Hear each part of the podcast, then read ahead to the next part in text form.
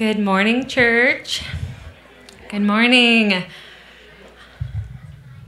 If we haven't met yet, my name's Kristen. We are so glad you're here this morning. Um, I'm on staff here at the Oaks, um, and I'm excited to share two things we have upcoming with you. First up is our women's gathering, um, our first women's gathering of the fall happening next Monday, August 16th at 7:30. It's at Carly's house, and we'll be sending out more information um, about the location and all that to come.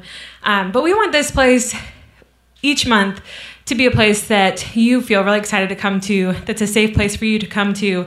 Um, but we also have a purpose. We are daughters of the Lord, um, and we want to have a a vision of growing as disciples um, and living out what does that look like in our church um, to equip women um, in our church and so um, how do we become women of the lord um, who love our families and our neighbors um, and seek to bring renewal to our city and our neighborhoods. And so we hope you can gather with us on the 16th. Um, if you don't know anyone, you know me now. Um, I'll be at the Connect table. We can introduce. I can introduce myself and get to know you a little bit. Um, but if you're hesitant to come because you you're not sure who will be there, please come. Um, we will be expecting you, um, and there will be a seat for you. And so um, we would love to see you there. Um, our hope is to gather on a monthly basis. So it's going to be the third Monday of every month. So um, at our last um, women's hangout, we said, Hey, can we do this for six months? Can we do it for a year? And everybody was like, Let's do it for a year. Let's do this. Let's commit to growing and encouraging each other in our discipleship um, and our relationship with the Lord. And so we're excited. So come out to that, um, put it on your calendar. Um, second, we have a lot of big milestones happening this month. Um, one of which is back to school. How we feeling? We excited? Okay. well, we're excited about that. Um, students are going back, and that's a big milestone. And we want to celebrate God's faithfulness um, in each of our students, our teachers, our families' lives um, as we start the coming year. Um, so on Sunday, August 29th. Um, it's going to be our back to school celebration and all church picnic. We're pumped. Um, so that month, that Sunday, we're going to be really celebrating our students, and that's a whole church affair. We want to um, just love on students and, and, teachers that Sunday, and so um, we're going to be inviting kids up and uh, teachers up to pray for them. Um, Pastor Matt has a special mes- message for our students, um, and then afterwards, we're going to gather outside, and we'll have um, a gift for all of our students, as well as a cookout. So we're going to have hot dogs and chips and prepackaged chips and and um, water, um, but you can also um, pack a lunch. But we just come and hang out, get to know other people from the church, um, and yeah, it's going to be a grand old time. Um, you can be looking out for more information, um, but there's going to be opportunities to serve. So if you really like grilling hot dogs, we got a place for you. If uh, you are really good at packing bags, we have a, something for you to do. Um, and we also have a huge opportunity to pray specifically over our students. And so you can call up a child and pray over them for their year. And so more information will be coming out soon. Um, if you are worshiping from home or you can't make it that day, we can line up a time for you to pick up your gift. Um, lastly, on that specific Sunday, we're calling it a family Sunday. Um, one is we want to all be together, but the second part is we want to honor our children's ministry team um, that they're committing to serving once a month. So we're going to invite all the kids in, and our Oaks kids will be closed that Sunday. So we'll be having an all worship together. So, um, lots of things going on this fall, but we're eager to um, to gather with you. So um, we have teachers, we have students in the room, and parents. Um, would you join me in praying for them as we um, start the school year? Father God, we praise you. Um, you're good, you're holy, um, and you love us. And we are in awe of your presence, God. We pray specifically for our students the teachers going back, the parents. Um, we pray for wisdom, God. Um, we just long for um, a life with you and to live out your truth and your word and your gospel in our um, schools and in our homes and in our neighborhoods. And so, God, be our vision, um, our peace, um, and our stronghold, God be with um, the health of our students and teachers and parents. Um, and yeah, just be our vision, God. We love you. We pray for um, Pastor Matt as he brings your word this morning. In Jesus' name we pray. Amen. Well, peace be with you. It's good to see you. Um, my name is Matt. I'm one of the pastors here, and I've been out of the preaching mode. I preach a lot, and so uh, I've been out of that for a while. Uh, took the month to um, really just to press into my family and press into prayer. And I was also using the month of July to just study. And so I you know, was just using time to prep content for the rest of our summer into the fall. Man, I'm so excited and thankful and I think we're going to learn a lot. We've got a lot, a lot of really interesting and insightful, cool things that we're going to get into over the coming next four months, and I'm so excited to share that with you. So, um, if you're interested in hearing more about that, come up to me after the service. I'd be happy to share and spoil some of it for you early. Um, big, big thanks. I want to just take a second, real th- quick. Thanks to the people. Like, you know, when I'm out, you know, like preaching and pastoring, sometimes like being on the dance floor and, and, and mixing it up. And then it's good to get out and get into the balcony and look at it all. And distance from the church as a pastor is helpful in that, like, it really does remind me and fuel my love and my sense of imagination for the value and the beauty of the local church. And that happened for me. It's like the distance of it doesn't cause me to go, you know what, what are we doing? Bye. Um, which can happen to some people, I think. It didn't happen to me. I was reminded of, of, of this community. It, it's, it's grounded in the love of Jesus Christ. And it's, it's a beautiful community. Um, it has its flaws, of course. But um, I'm thankful to the, the, the, people that preached in my place. Um, I'm thankful to just everyone, from the kids' stuff to the coffee to the music team. How about the music team? Do you realize the, mu- yeah, right? Because, you know, they they, they played, I don't know if you remember, but they played during the entire pandemic when um, it was wild and crazy, and it just, they've been so faithful.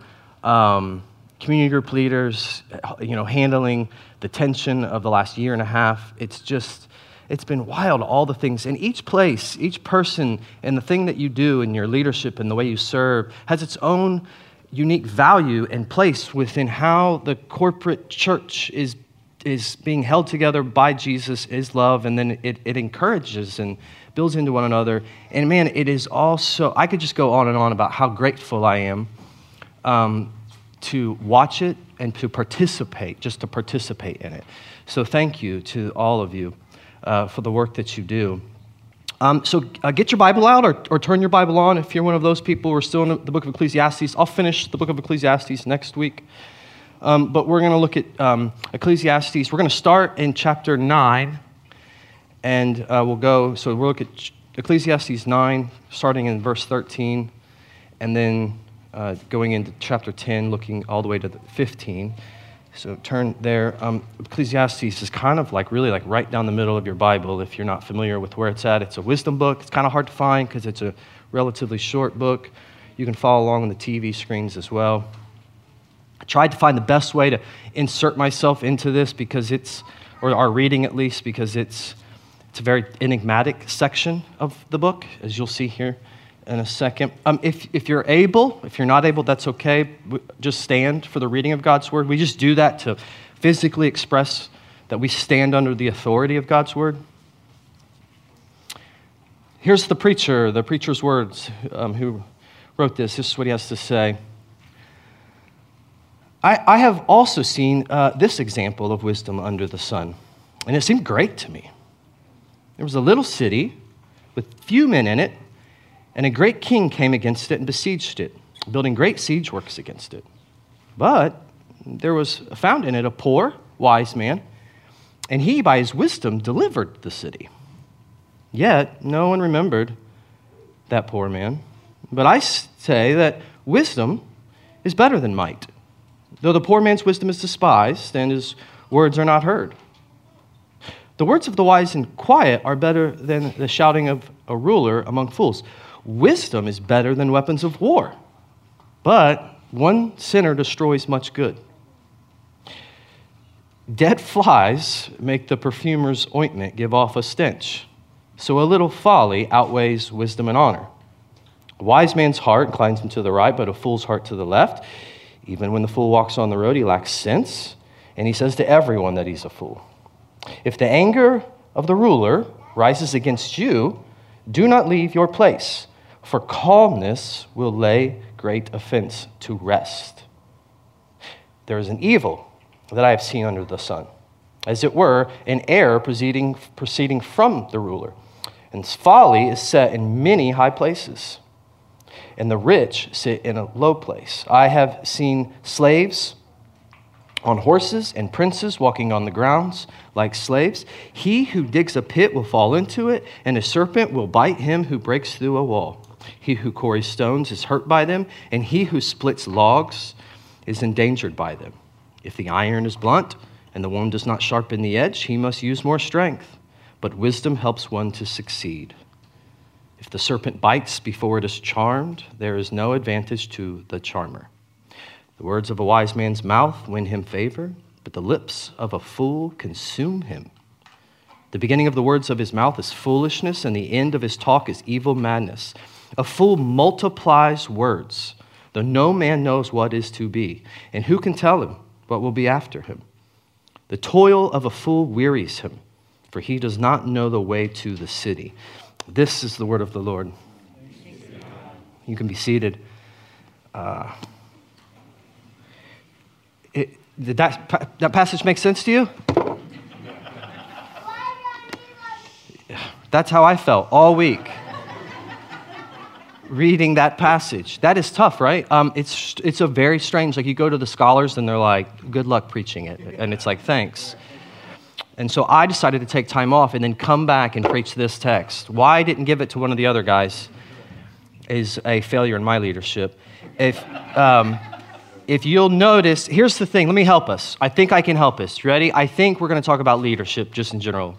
Um, I think this passage is enigmatic as it is. If you notice, uh, if you if you kind of circled in your Bible, if you did, if you or you could, like you could say, hey, circle the time every time it says ruler or king, gives an example or a metaphor of rulers a ruling. And so I think what we're going to look at is leadership here. I mean, I know that's what we're going to look at, but but I think that this is what the preacher's getting at. Um, he's really talking about the, the beauty of wise leadership and the, just the, the destructive nature of foolish leadership. Um, and so um, he comments because on, at the beginning there on like how impressed he is by wise leadership. Even a poor guy with no influence or power and a, and a big, great king and, and a lot of you know, uh, troops behind him come and, and lay siege to a city, but the poor, wise uh, guy can, can, can deliver the city because he's wise, he, even though he's outmatched and outgunned. Um, and he says this in um, 9, uh, verse 16. He says, But I, I say that wisdom is better than might. That's actually like in English, we have a very similar saying brains is better than brawn, right? Like that's essentially what he's saying. Um, but here's the thing unfortunately, the preacher knows uh, that in our world, just in his world at, in that time, just like it is now, our world is broken. It, and it's like just we're compromised as people.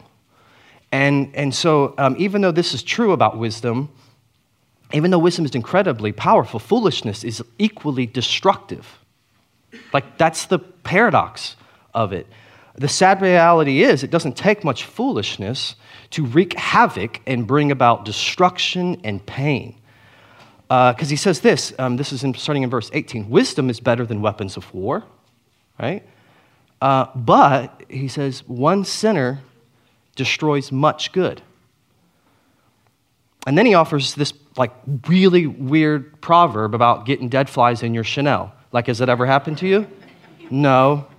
He says, dead flies make the perfumer's ointment give off a stench.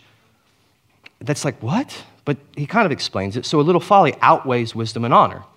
He's just saying, don't be surprised that like something really little and small can really outweigh and undo something really big. Like you get a few, apparently for them, they can have a, a vessel with expensive, really good smelling perfume, and these little flies die inside of it. You don't see them, you don't even know they're there, and they ruin it. Um, so it's our English there equivalent, right? We have another, we, we have an English proverb there. One bad apple spoils the whole bunch. which is true, by the way. It's called ethylene gas. It, a really right piece of, I studied this, I nerded out for it on it for like hours. Just like in mold is the same thing. It, it spreads, it looks for more food, right? So it spreads. Um, and Paul said something like this the spiritual equivalent is a little leaven. Leaven's the whole lump. Um, I got stung last month. First week I was off, um, on my time off, I got stung. I, sorry, I got stung twice. Twice I got stung. Which, by the way, happens to me every summer. I can tell you this whole story. Every summer I take July off. You guys know this. But you, what you don't know is the very first week, I'm not making this up, you can ask my wife. The first week for the last three years, I get stung. That's, I'm cursed. And you could say that is the Holy Spirit telling you to stop taking the time off. But I say, and I'll prove it in this sermon, that it's the Lord's way of communicating you're a human being. And I think it was a yellow jacket that stung me. Have, has anyone been stung by a yellow jacket? Awful. Awful. I'm telling you, awful. I'm, a, I'm, I'm despite my um, intimidating size, I am really tough. And I was brought to my knees. Y'all, it stung so bad. And it wasn't done after the initial shock of the pain. My leg, I got stung right here. My entire knee to ankle was this big. You're like, it's called infection. I know. It was really bad. It was hot. it was, it, t- it, itched like crazy. It was terrible. Um, I am this big, and a yellow jacket is this big. You know, I can kill a yellow jacket very easily. And yet it totally undid me. Like it, it I was totally done for four days. It was bad. That's what he's saying about foolishness. I think his point is that you better take foolishness very serious, even a little bit in your life. Take it very serious. When you don't, there's incredible damage in your family and in your workplace, in your church. Um, there's a really great uh, example in this in the Bible, even in, in terms of leadership, involving, ironically, uh, King Solomon's son. You know, we've been talked throughout this series about how we, we, we don't really know who wrote this book, um, but we're supposed to receive it like it is uh, Solomon speaking to us, thinking about it through his lens. And so, and there's a, a really famous story of, of King Solomon's son Rehoboam. Some of you may be familiar with that story, some of you not, but it's a really, really pivotal point in the Bible. You can find it in 1 Kings 12, and, and there's a identical, you know, rehashing of it in Chronicles, uh, 2 Chronicles 10. So, so Solomon's, um, his son Rehoboam is taking over. He's getting ready to take over uh, as the next king of Israel. Um, but before so, right, right, at the very beginning of this, he is approached by assembly of people from, from up in the north, like the northern tribes of Israel. And they approach him, they, they have a whole assembly, and they come to him. And this is what they say. This is 1 Kings 12, verse 4. They're like, Your father, they're talking about Solomon. They're like, Your father, um, now n- notice this language, made our yoke heavy. Now, um, therefore, lighten the hard service of your father and his heavy yoke on us, and we'll serve you. Like, we'll be so loyal to you. And Rehoboam goes away at, at, at this moment. He, he, he's like, All right, give me like three days. Let me think this through. And so he goes and he gets some advisors. And he first goes to like the older men um, in, within the kingdom who advised his father. And he goes to those guys and he's like, What do you think I should do about this? These people, this is what they're saying. And, and, and so he gets advice from them. And, um, you know, they're like, You need to listen. You need to listen to them. And, and you need to speak kindly to them. Be gentle with them and lighten up the hard service, the hard taxation, and all the, the, loads that you're bearing down on them or you're thinking about bearing down on them. And then he's like, well, maybe I'll go to my, my, my um, school buddies. So he grabs some advisors that are like his age, that he's grown up with. And he grabs them and he's like, what do you guys say about this? Um, and so he, this is what they say. I'll just read it to you. Um, they say, Thus shall you speak to these people who said to you, Your father made our yoke heavy, but you lighten it for us. Thus shall you say to them, My little finger is thicker than my father, father's thigh. And now, whereas my father laid on you a heavy yoke, I'll add to it. I'm going to make it even worse. My father disciplined you with whips, I will discipline you with scorpions. It's like not good advice. Not good advice. And what's he do? What's he do? Right? He takes this advice. This is what he reports back. And you know what happens? You might remember what happens? This is the moment. It's a huge moment if you're a Jew. Like this, the kingdom splits. This, this little bit right here, this little moment, makes the entire kingdom split from the north and the south, becomes Judah and Israel. You know, you've probably read some about that. That's the moment. It's crazy. It's wild. A little foolishness, guys. Just a little foolishness in your leadership is so destructive. You have no idea how destructive it can be. And so here's the big idea today that I'm trying to press upon us all, and I want us to learn together. Beware. Please be beware. Foolish leadership is destructive. So therefore, appoint wise leaders. Appoint wise leaders. Follow wise leaders. Do not follow foolish leaders. Become a wise leader. Become a wise leader. Now, here's what I'll do. Here's what I'll say, trying to unpack the Proverbs that we read. Wise leaders do at least three things. I know they do more than this, and we could go, I could go for hours of all the ways that I, I think what kind of character traits are is found in wise leadership. But at a minimum, and I, I, and, I, and I think that these are particularly special in that we overlook them. We just overlook them. So, at least three things. They embrace vulnerability, they embrace rest and reflection, and lastly, they embrace uncertainty and curiosity. These things are so overlooked. And I hope to somehow prove that it's like, oh, yeah, they're like really important, and, and yet we do the opposite all the time in leadership. So, vulnerability, rest and reflection, uncertainty, and curiosity. First, by vulnerability, um, I don't necessarily mean probably immediately what you're thinking. Like, you're thinking, okay, they need to take risks and like sharing, being more transparent. Well, like that, that's probably a great quality, but that's not necessarily what I'm talking about. Look at what he says in verse 8, because you're like, what in the world? How does this fit? Um, he says, He who digs a pit will fall into it, and a serpent will bite him who breaks through a wall. And then he says this He who quarries stones is hurt by them, and he who splits logs is endangered by them. He's essentially saying all the same things there. These are just little proverbs, right? Stating observable facts about what? Life. Um, they just can't be denied, and they cannot be totally eradicated as much as you would like to for them, in their context, maybe even somewhat today, depending on where you live in our country, snakes hide out in the middle of walls. Snakes hide out in the middle of walls. You want to break through, you might unexpectedly stumble upon one. Um, and if you're digging holes and cutting stones and you're cutting logs with an axe or a chisel, or whatever it is, sometimes there's a slip of the hand or a slip of the foot and you get hurt.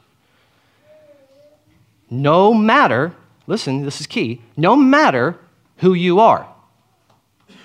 It can just happen. So you're like, what is the point? Well, there's nothing profound about what he said. There's nothing magical. There's not, that's not a magical insight, and that's actually the point. It's common sense, and yet you ignore it. Um, so, foolish, what he, I think what he's getting at is foolish leaders live and lead as if they have found magical immunity from pain. They're entitled to it by nature of their position, by the nature of how wonderful they are, special, unique they are, whatever it is, and their circumstance or their name or their pedigree or their experience level, somehow now there is an immunity from a setback. And he would say, Wrong. You're vulnerable just like everybody else and the wise leader knows it. Um, it's like they've slipped, a foolish leader is someone who slipped into this view of their self. And I think unwittingly, like I, I think they, it happens unwittingly, and they don't know they're doing it. a foolish leader slips into this view of self that's not exactly arrogance per se, but you could make the argument that it is arrogance, but that's not the argument I'm trying to make. Um, it's like they've slipped into this view of self that their, their status, um, and like I said, their, their, their, their talents, their dynam- they're so dynamic or whatever, or people have praised them so much. Um, they have this kind of life where um, they're going to be the exception to the rule every time. They would acknowledge, yeah, I know there's a rule out there, but I'm the exception. They would never say it, but they live like it. I was reminded of this this week. It's Buzz Lightyear. Does anybody remember Buzz Lightyear in Toy Story 1? Like the very the introduction of Buzz to the whole you know story of Toy Story? Like do you remember what, what's happening? The like the dynamic going on, especially between him and Woody. Woody's like, "You're a toy," and Buzz, Buzz you guys are like, "I don't remember." Toy Story 1. It's awesome. Go back and watch it. And it is exactly proving my point. Because Buzz Lightyear thinks he's what? A space ranger. And so he's like shining his laser, you know, and he's calling Star Command or whatever. And he's like, why aren't they answering? And Buzz is like, or I mean, Woody is like, it's a blinking light, Buzz. You don't have wings that can actually fly. You don't have a laser beam. You're, you're a toy. And it isn't until like near the end of the, the, the arc of the story that Buzz sees the commercial of the, like all the other Buzz Lightyears, and he's like, "I'm just a toy."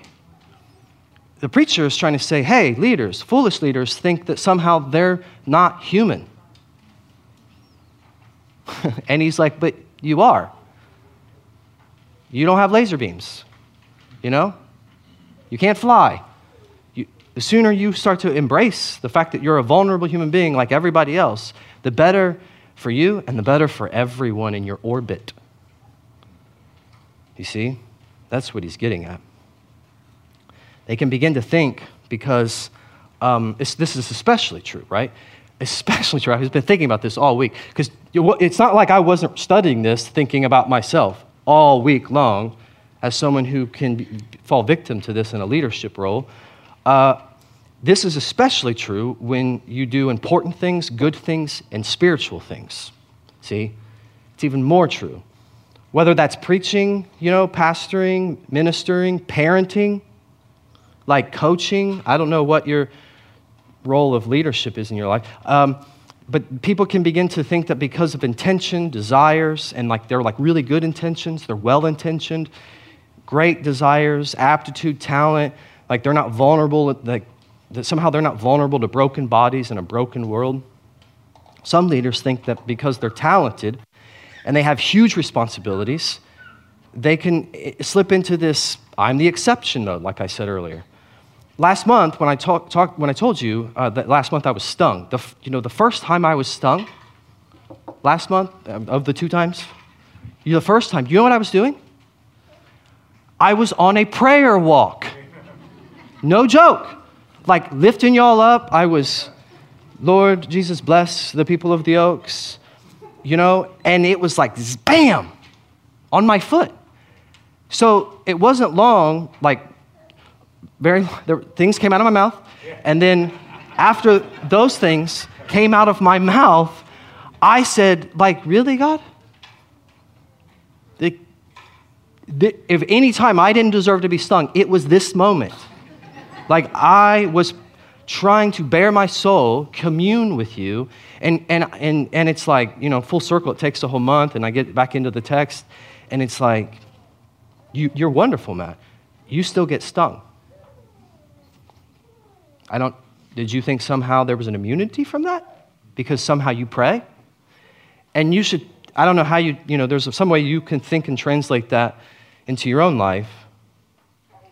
Um, a favorite story of mine in the Bible that illustrates this is, is Elijah. The, you know, there's this really awesome, cool prophet guy in the Old Testament. Maybe you're familiar with him. In 1 Kings 18 and 19, you can read about it. This is like he like gets God to rain down fire. He does this really cool stuff. Some people get killed. It's pretty bloody. Um, you might really think it's a fascinating story. It is a fascinating story. You should go back and read it. And so now Elijah's running from this crazy woman called Jezebel. He's running from his, for his life. He's scared to death. He's in a lot of danger. And he goes and hides out in a cave. Anybody remember this story? I love this story. It's one of my favorite leadership stories. Um, he's hiding out in this cave, and, and you know, here, here he is. He, he's an incredibly important guy. He is. He is an, an, an hugely important guy. And he's been, he's been incredibly faithful. Um, but things are dangerous for him in this moment. And he starts having a pity party. He does. And I mean, I'm not like, I get it. Things are bad. He's fearing for his life. That's not, I'm not trying to be like, suck it up, Elijah. No, it's just, he's having a pity party. He's hiding out in a cave. And he goes into this mode where he starts, you know, talking, he's praying, um, and he's, he's, he thinks now, he has slipped into this mentality like, I'm the only faithful one, God. They've all turned away, which technically isn't true, which God reveals later. It's like, no, there's like 7,000 people still being faithful. You're not the only one, bud. But like, he's like, I'm the only faithful one. And he's like, take my life. Like, he starts talking about suicide. Like, he's just so undone by it. Um, so you, he slips into being like bitter and angry and just overwhelmed. And it's so great because, you know, I could get into all this, but it's like an angel of the Lord shows up and they're like, you need a nap. You need a, you need a, you need a snack and a nap. like, and that, that's totally what happens. It's great because he, the, the, the God of the universe, respects and values the fact that he's a human being, and it's like partly you're just tired. Take a nap, and then we'll talk again. And then he gets up and he's like, You need another nap. it's great. You should read it. Uh, but here's my, my point um, the foolish leader is one who, who lets entitlement creep into their life, they don't know it.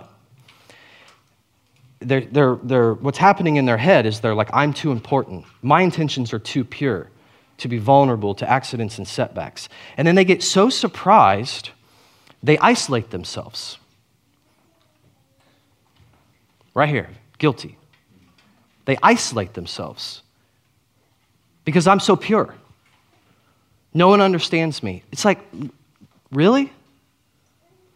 No one understands you? Or they get bitter. They get so angry. They're so, so surprised. They're embittered. They think Satan has somehow, and Satan's real, don't get me wrong, um, but it's like the proverbial sting in their life from the bee is like Satan kicking the ladder out from underneath their feet. And it's like, is it Satan or is it just that there's bees? And you're a human being and you forgot that. The truth is, no matter who you are, no matter how important you are, and some of you are incredibly important, there's no such thing as an immunity to pain. The wise leader isn't just careful and thoughtful when in a potentially dangerous situation, whether that's a physical one or an emotional one. They're also humble enough to realize maybe I'm not so special that I'm somehow the exception to the rule. And so they're still able to serve, they're still able to cry and to share their pain with people. They're grounded, they have a sober view of themselves. Leadership, just in general, is burdensome. Like there's no escaping that reality. Sooner or later, you get stung. Sooner or later, you get disappointed. You experience pain. It doesn't mean that God is mad at you. Um, it, none of that. It, it means that you're just a human being with limitations. You have limitations. I have limitations, just like everybody else. And I think the lesson here is this wise leaders who embrace this won't pretend to people around them that somehow they're not vulnerable to pain like everybody else. Please do everyone in your orbit a favor. Stop trying to be a hero. Stop trying to do that. It's unhelpful. Two, they embrace rest and reflection. Wise, the wise leader embraces rest and reflection. The foolish leader might not lack urgency. So, you know what I mean? Sometimes foolish leaders have a ton of urgency, like a ton of passion, but they actually, and the, they, they may not be aware of it, the people around them are sometimes usually aware of it, but they lack skill because they lack a patient approach. Uh, this is verse 10. He says, If the iron is blunt and one does not sharpen the edge, he must use more strength, but wisdom helps one to succeed. You, you probably get the meaning of that. Uh, the foolish leader hates the patient stopping point to sharpen the blade. It just seems like a waste of time to him. You know, like this is going to slow us down. I'd rather just go, go, go, go, go to his own detriment and the detriment of everyone around him. See, he doesn't want to stop to sharpen the blade, but he lacks wisdom to realize that not only is he wearing himself out, he's endangering himself and everyone around him. The foolish leader can have these big, grandiose goals, great goals, and they rush and push the boundaries of the mind and the body to the point of eventually, and this is the tragic irony, diminished returns. Diminished returns. The fool never considers how possibly more in less time actually is foolish. More in less time. And look, look, we're in the McDonaldization world. How fast can we get burgers and fries in your mouth? Faster, faster, faster. I'm not picking on McDonald's, it's just more of a way of life. And we do it in everything that we do.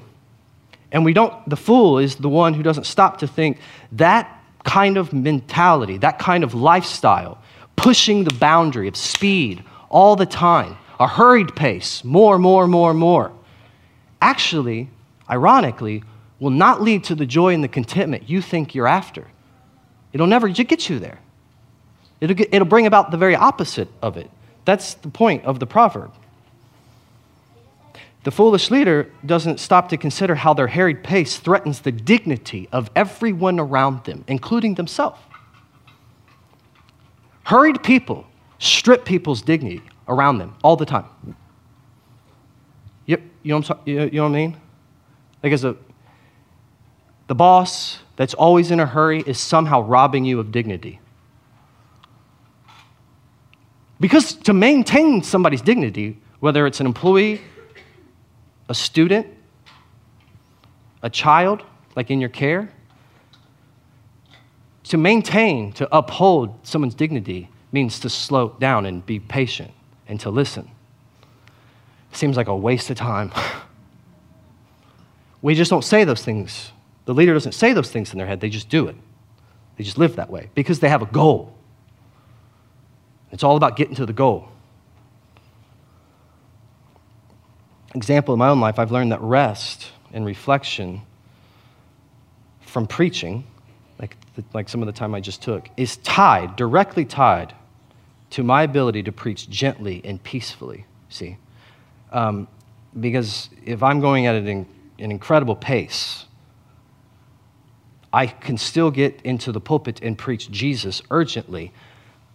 But what can happen is over time, secretly underneath, I can still have an axe to grind. And so what comes out, or the, some of the things that end up slipping out or coming out, or my posture, like in terms of how people experience my presence, is angry. Yeah, every, anybody who's been in church long enough it knows what it feels like to be under the preaching or the teaching or the care of an angry minister. Right? It's like the angry, drunk dad or uncle that's just yelling at you to do better. And part of it is like he's just not wise enough to understand he should stop, sit still, and rest. Gentleness, love, patience, these things that we are called to are predicated on a, on a particular pace. And that pace usually is sm- slower. Stop being so hurried. The wise leader knows that.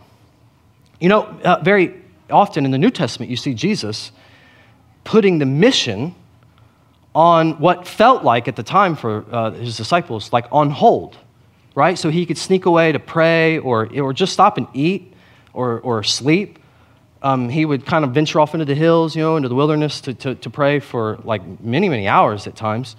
Um, and he would do this and it very much felt like an intentional, like, we're not going to produce and we're not going to achieve anything right now. And what's interesting about that, you get the feeling when you read the stories of the New Testament, you get the feeling that um, it was very often misunderstood, but also sometimes it was infuriating, I think, to his followers. Because this wasn't proper, a prop, like they didn't have this kind of vision for leadership. Where's the urgency, man? People are lost. Like Israel is in a bad place. You're wasting time. And it made, it made them mad. And we, I think, are, are, are no different. We, we lack a vision for like what the proper pace of leadership should look like. There was a pattern, you've probably witnessed it. There's a pattern of burnout and blowing up life, their life and leadership right now, whether you're talking about pastors or, or politicians or um, my wife, my wife works in the public education system. I mean, I hear a story every night at dinner. It's great. it's like just con- it's like pe- leaders burn out. They they flame out. They they or they just get incredibly bored. I mean, they just all these things happen because I think it's all rooted in this. Um, or they leaders just live with this edginess to them. And they don't necessarily blow up their life. They just live this edginess. Like they might snap on someone the second you say the wrong thing. So be careful. Walk on eggshells around them. You ever, been, ever had that kind of leader in your life? And it's all because they just refuse intentional rest. And, and this is key, by the way. Intentional rest. The wise, the wise leader didn't just stop swinging the axe, they stopped swinging the axe and sharpened it. So I'm not talking about rest where it's like, okay, I'm not going to press into achievement and accomplish anything right now. I'm just going to Netflix. Like, and I'm not against Netflix. I watch Netflix. I'm not, I'm just saying, like, there's, a, there, there's an aspect to wise leadership where you stop producing and you purposely sit still to press into something else, and in this case, God. There, there is this intentionality. I call this, you guys that come here, you know this. I call this a Sabbath way of life. A Sabbath way of life taking moments during your day to intentionally stop producing, going as far as taking maybe a whole day to stop, and then waste time with God. And of course, that is never a waste of time. But I am telling you, nothing, nothing is more valuable, spiritual, and holy as wasting time with God. And the fascinating thing about it is, we don't want to do it. It's one of the hardest spiritual rhythms that we have. My six year old has started this, the all too familiar phase that we all go through of, I'm bored, there's nothing to do. You know that phase? Um, I'm baffled every time this statement comes out of her mouth. Like, you know, it's like we're swimming in toys, right? You know, and it's like, I'm bored. And, and I, you know, I get frustrated um, when I hear this sentiment, the more distance I get from forgetting the fact of who I once was. Because I used to do the same thing. Matter of fact, I probably still do it in a different form. When I'm at my best with her, I listen uh, with sensitivity to the complaint, and then I gently but firmly encourage the boredom because I'm starting to understand, finally, in my life, I'm starting to understand the value of boredom in this particular culture. With a, particularly with a, with a culture of people that are highly educated or, or, or, or highly, highly motivated to achieve. And what is amazing what, with, when I watch my daughter in this particular moment is eventually, it doesn't take that long, but eventually she ends up, um, when I encourage this kind of stillness and boredom, she ends up, I can see, usually see her out the kitchen window into the backyard and all of these imaginative conversations with her toys and stuff, just walking around the backyard having conversations. And every time I see it, I can't help but think, wow, this is the pattern of not only Christian leadership, but life in general. We paradoxically long for rest, and we paradoxically long for insight, like the insights and the secret, like that comes from time with God. Like we just want God to speak with, to us so bad, but we can't bear the boredom of sitting still long enough to ever get it. You know? There's just too much to be achieved. There's too much to accomplish. There's too much fun out there if you're one of those people. And there's just so little time. But if we did, and we did more often, we'd be surprised, just like my kid, we'd be surprised at what conversations get generated between you and God. You would be so surprised. You'd be surprised at how wise you become. And you know the irony, and I could go on, and I do not have, wow, the time, um, is you are communing with the one that is outside of time and orders it. You ever thought about that? Like you're, you're, you're wasting time to be with the one who created time, and he can do whatever he wants with you in the kind of time that you have with your life. It's like this amazing cheat card. We can be with the one who created time, who exists outside of it, and then he can have you re enter in a whole new way. It's, um, I could go on and on and on about the value of doing that, cultivating a Sabbath rhythm in your life. But I got to move. So, lastly, this wise leaders embrace uncertainty and curiosity. Look at verse 12. The words of a wise man's mouth win him favor, but the lips of a fool consume him. The beginning of the words of his mouth is foolishness, and the end of his talk is evil madness. A fool multiplies words, though no man knows what is to be, and who can tell him what will be after him? The Bible's wisdom literature has this consistent way of contrasting the fool um, and the wise person. Um, there's this the fool is a talker, and the wise person is one who holds back. That's consistent in the wisdom literature of the scripture. Now, here's the thing like, for instance, I'll give you an example Proverbs 29 11. A fool gives full vent to his spirit. Just bleh. It's just like they, they type things they shouldn't. They say things they shouldn't. That's the fool. It's like they think it, it gets out there. The wise, in contrast, is holds back, holds back, thinks it through, meditates, prays before they speak, before they type. Now, here's the thing it's not that the Bible thinks that talking is bad, like somehow because you're chatty Kathy. I don't always say that. I'm sorry, Kathys. Like, is not, you know, but the, the, the, the, the um, the Bible doesn't see that somehow like the fool is just someone who is just so extroverted and likes to talk a lot. No, no, no, that's not the Bible's point. Um, when you put it all the, the text together and you do like a word study of it, the Bible sees the fool as someone who operates out of assumption all the time. They live, they love to assume. That's the fool. They, they think that they can, can control the outcome all the time, or they know the outcome. They're the know it alls. They never give time to stop and go, I am steeped in uncertainty, right? Like the fool is Job's friends. They're fools. They, all, they think they know what's going on. And, and God's like, You have no idea. And I'm going to make him sacrifice for you because you're, you're idiots. The fool is one who just always operates out of assumption. The foolish leader is one who makes comments more than they ask questions. They, they like ordering and declaring self assured facts more than they like curiosity. The foolish leader refuses to remember how unpredictable life and its outcomes are. Truth, right, is not measured in mass appeal. It's not.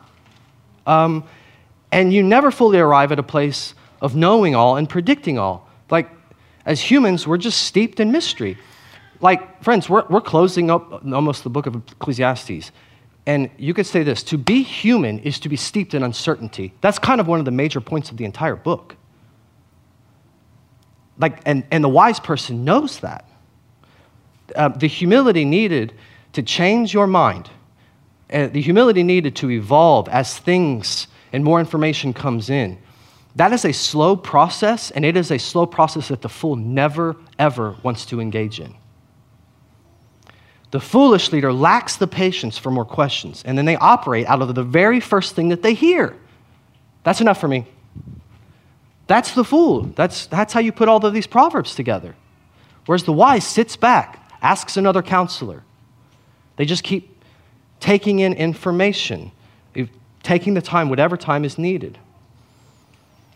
If not, it's not that they don't uh, lack time for questions. They just prefer, the, fool, the foolish leader prefers um, the safety, I think, the safety you could say, of managing and controlling and clinging to certain narratives of the world around them rather than submitting to the process of learning and the struggle, because it is a struggle and it's painful to struggle through days and days of uncertainty. And so the fool would rather just manage and control the narratives because they think that that's easier. Well, and it is easier, but then people get hurt. Not knowing makes this kind of leader uncomfortable. That's the point, right? Because they're thinking, what will people think? I don't know the answer. Therefore, I must just spew something out. What will be the outcome of my family or my friends or my coworkers? What will be the outcome if I actually say, I don't know? Can you imagine that? I need more time. And so the discomfort gives way to rushing um, and a kind of manufactured confidence, which, by the way, I do this. This is me. I come off to some, maybe not to you, but to many, I come off as a confident individual. And when actually, underneath, and I've taken plenty of personality assessments that attest to this, underneath, my, what's happening in my heart and in my head doesn't match my posture. Like underneath, I'm like uncertain and I'm insecure and I'm struggling to know what is the right answer. And I think, as I've spent a lot of time on this, I think early on as a kid, there's a pattern I learned, and, and that's the pattern of this. I, I think that I learned that when I felt inadequate as a kid, like I felt like I was the dumbest one in the room or something like that, I thought the, the easiest way to escape that moment was to manufacture calm and confidence. It's like you could trick and fool people with it. And so um, I just thought what people wanted to see I don't know how I generated this idea, but I think what happened was I generated this idea in my head that what people want to see is somebody who's comfortable in themselves and can manage themselves, remains calm, and has an answer. That's what keeps you out of trouble or keeps you from being mocked. And now, so it's now, it's like, for me, it's like a knee jerk. Like, I don't even notice when I'm doing it. And it takes a lot of work to, it's a lot of work for me now to stop and recognize I'm actually uncertain and I need to share it and, and suffer the consequences, you know, of someone that wishes or that I had the answers. It's just so ingrained in me. Now, I'd love for us to keep all three of these in our minds, and, and we probably won't. Maybe one will stick out to you, and that's great. Um, but all I would say is this in summary wise, the wise leader embraces the fact that they are human sized. I think I probably have said that before at some point in this series. But the wise leader just embraces that they are human sized. No bigger than human, um, certainly not less than human. And that's just the thing. As I close up here, look, we are tempted to follow, we are tempted to worship, we are certainly tempted to appoint and to strive to be leaders that are more than human. And we should own that. We love heroes we want to be heroes. There, it's no mystery that, like those Avenger movies, are the biggest selling movies. We love heroes. We want to be them, and we want to be impressive. We, we, love to, we love flash. We want leaders who are flashy. You want to be flashy. We hate being ordinary. And we hate our limitations. So, one part of the horrible thing about all this is we look for people who seem to defy them and we put them in leadership. That's what we do. And then we are so shocked when they disappoint us because they all of a sudden show chink in their armor, whatever. We watch the Olympics and we think, what have I done with my life? In all seriousness, it's why we love leaders who push human boundaries. We love leaders that do that. And we just eat it up and we just give them promotions. You know? It's why we heap heavy burdens and unrealistic expectations on leaders, because underneath we want them to be superhuman, not someone who falls in ditches and gets stung by bees. And this is the key. Listen, please. I'm, I'm, I'm almost done here, but this is the key. You put heavy burdens and expectations and heavy yokes on yourself, huge ones. And you put vocational burdens on you, you put family burdens on you, and you definitely put spiritual burdens on you. You do, on yourself. And if you've been listening to any of this and you've been thinking, well, this seems like a lecture for leaders, and I'm not a leader, Wrong. Wrong. Like, it's likely not true because we're leaders in the workplace, yes. We're leaders in our homes with our families. We're, we're leaders in our churches. We're leaders in our schools. We're leaders with our friends. Most of us carry some form of leadership and influence. All I would tell you is that the way we recover our humanity and the way out of this business of putting heavy yokes on ourselves is submit to the easy, light yoke of Jesus. If you will submit and give everything you've got to following him closely, this is how you actually recover your humanity. This is how you become someone that embraces vulnerability, that slows down, that actually becomes intentional in your life. How fitting is it that Jesus' famous invitation is the exact opposite of the Rehoboam story earlier? Right? Come to me, all who labor and are heavy laden, and I will give you rest. Take my yoke upon you and learn from me, for I am gentle and lowly in heart, and you will find rest for your souls. My yoke is easy and my burden is light. I cannot explain to us easily, but Jesus has this incredibly high, sacrificial kind of life he wants from us. He wants us to serve people. But in all the risks and all that service and all that sacrifices, in some way, and it's, I don't understand it, it brings healing and joy. I'm not going to explain it. I just know that it does because He's our Lord, He loves us, and he became limited himself. He got calluses. He got tired. And he willingly took on pain to heal us. Please, if you don't know anything else, know that much. And so as we come to communion, let us remember that. That, man, I, I, I, wanna, I don't just want to believe in Jesus, but I want to submit in following, become a learner, and learn everything I can about the Jesus way of doing life. Because if not, the people in my orbit suffer and I suffer. Jesus has called us to that much for sure.